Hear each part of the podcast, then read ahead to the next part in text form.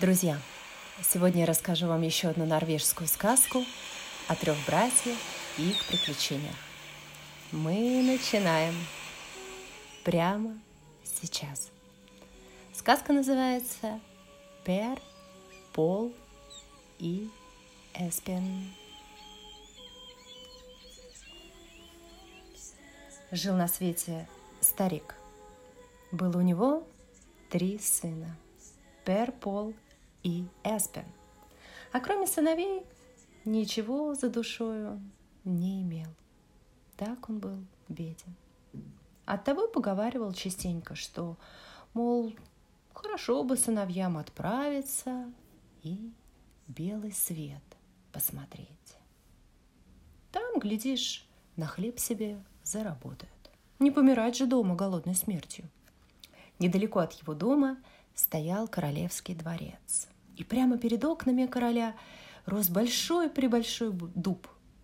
Он был такой огромный, что заслонял от света весь дворец. Король обещал много-много денег тому, кто срубит дуб. Но никто не мог с этим справиться. Стоило отрубить от дуба одну щепку, как на ее месте вырастали две новых. А еще хотелось королю иметь колодец, вода в котором не иссякала бы круглый год. У всех его соседей были колодцы, а у него не было. И король считал это величайшим позором. Того, кто сможет вырыть такой колодец, он обещал щедро вознаградить. Но эта задача оказалась непосильной, ведь королевский дворец стоял на высокой-превысокой горе. Стоило раз копнуть, как тут же натыкались на твердый камень. Но что король задумал, так тому и быть. И велел он глашатаем объявить по всей стране, что тот, кто срубит огромный дуб, выкопает колодец, который не пересыхал бы круглый год, получит в жены принцессу и пол королевства в придачу. Желающих было много, что и говорить. Уж они рубили, рубили, копали, копали, а ничегошеньки сделать не могли. С каждым ударом топора дуб становился все толще, да и гора, сколько ни копай, мягче не становилась. Настал день, когда трем братьям тоже захотелось попытать счастье. Отец обрадовался. Даже если им и не удастся добыть принцессу, полкоролевства, думал он, — может, статься, они найдут работу у хорошего человека. И все устроится как нельзя лучше. Когда братья сказали отцу, что собираются во дворец, он тут же согласился. И Пер, Пол и Эспен отправились в путь. Шли они, шли и пришли к склону горы, поросшей высоким дремучим лесом. И тут они слышат, с вершины доносится стук, будто кто-то дерево рубит. Вот странно. «И кто это там вздумал лес рубить?» — говорит Эспен. «Вот чудак! Ну чему ж тут удивляться?» — отвечают его братья Пер и Пол. «Дровосек на то и дровосек, чтобы лес рубить». А все же охота мне посмотреть, кто это. И с этими словами Эспен свернул с дороги и пошел вверх по склону. «Сходи, сходи! Такому младенцу, как ты, не вредно будет и ходить поучиться!» Закричали ему вслед братья, а он и в ус не дует. Знай себе, вверх лезет. Забрался он на гору и пошел к тому месту, откуда доносился стук. Видит топор, сам один-одинешенек рубит ель. «День добрый», — говорит Эспин. «Так вот, кто здесь лес рубит?» «Да уж, давненько я здесь стучу. Все, тебя поджидаю», — отвечает топор. «Ну, вот и я», — сказал Эспин. Снял топор с топорища и сунул в котомку. Потом он вернулся назад к братьям. Те давай над ним потешаться. «Ну, что ж ты там за диковинку увидел?» «Да, всего-навсего топор», — ответил Эспен. Пошли они дальше. Шли, шли и видят отвесную скалу. и слышат. Сверху доносится стук, будто кто-то скалу долбит. Вот странно. Кто это там вздумал так стучать? Говорит Эспин. Да ты, видать, от большого ума всему удивляешься, отвечают Пер и Пол. Ты что, никогда не слышал, как стучит по дереву дятел? Ну, все ж охота мне посмотреть, вот кто это, сказал Эспин. И, как братья над ним не насмехались, он, зная себе, вверх карабкается. Взобрался Эспин на уступ и видит. Кирка сама, одна, одинешенька долбит скалу. «День добрый», — говорит Эспин. «Так вот, кто здесь так стучит». «Да уж, давненько я здесь стучу, все тебя поджидаю», отвечает ему Кирка.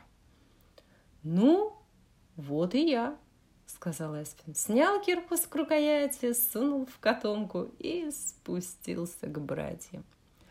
«Ну, и какое диво дивное ты там увидал?» – спросили Пэр и Пол. «Да, ничего особенного. Всего-навсего кирку».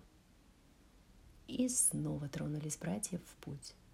Шли они, шли и пришли к ручью. Им сил нет, как пить захотелось. Путь они прошли немалый. Только собрались утолить жажду, Эспина говорит. Вот странно, а откуда эта вода в ручье взялась? Странно, что ты еще умом не рехнулся. Так всему удивляться. Откуда ручей течет? Да ты что, никогда не видал, как из земли ключ бьет? Видать-то видал, а все ж охота мне посмотреть, ответил Эспен и отправился вверх по течению. Сколько братья не кричали ему вслед, он с пути не свернул. Шел он, шел, а ручей становился все меньше, меньше, пока Эспен не увидал грецкий орех, из которого тоненькой струйкой сочилась вода. «День добрый», — поздоровался Эспен. Вот откуда в ручье вода берется. Так и лежишь здесь один, одинешенек.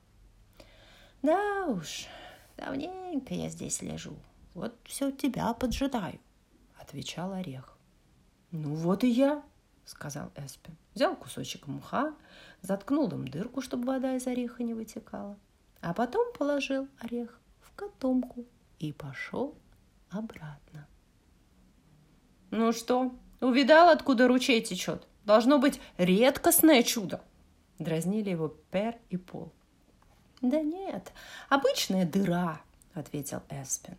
Братья снова принялись смеяться над ним, а он и ухом не ведет. А мне, говорит, все равно охота было взглянуть. Прошли они еще немножко и пришли ко дворцу. К тому времени все в королевстве уже знали, что можно получить в жены принцессу и пол королевства в придачу, если срубить высокий дуб и вырыть колодец, конечно. Многие уже попытали счастье, и дуб стал вдвое толще, чем прежде. Ведь, как вы помните, стоило отрубить от дуба одну щепку, как на ее месте вырастали две новых. Королю это надоело, и он решил наказывать тех, кто не смог срубить дуб. Он приказал отстригать им уши и ссылать их на пустынный остров. Но старших братьев напугать было нелегко.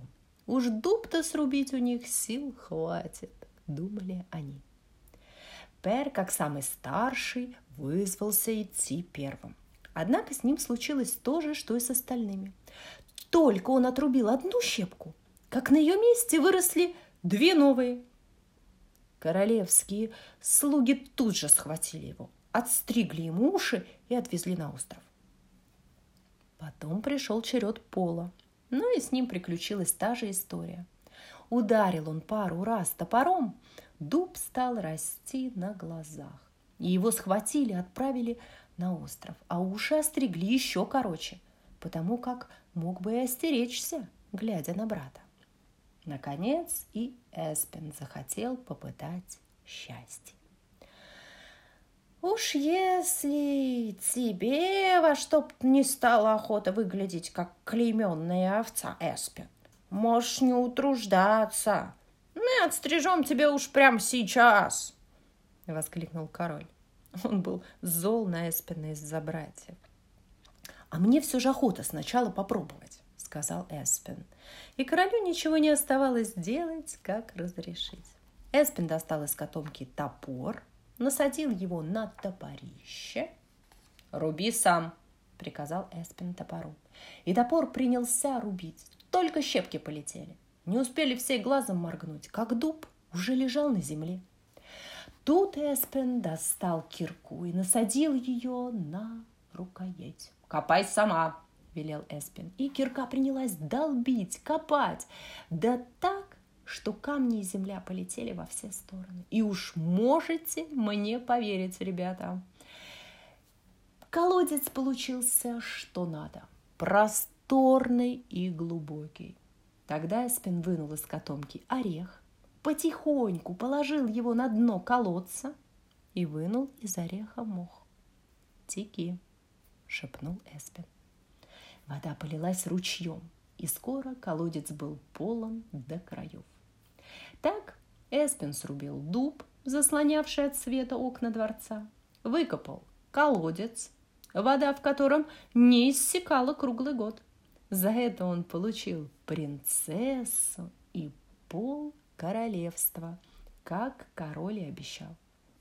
По правде сказать, не так уж и плохо, что Пэр и Пол лишились своих ушей, а то пришлось бы им до скончания века слушать, как народ говорил, что, мол, не так уж и глуп этот Эспен.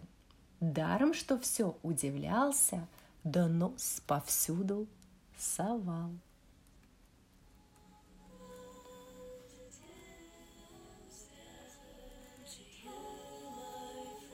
Вот такая сказка, ребят. Вывод простой. Никогда не бойтесь задавать вопросы и интересоваться. Всем и сразу. А на сегодня у меня все. До следующей сказки. Пока-пока.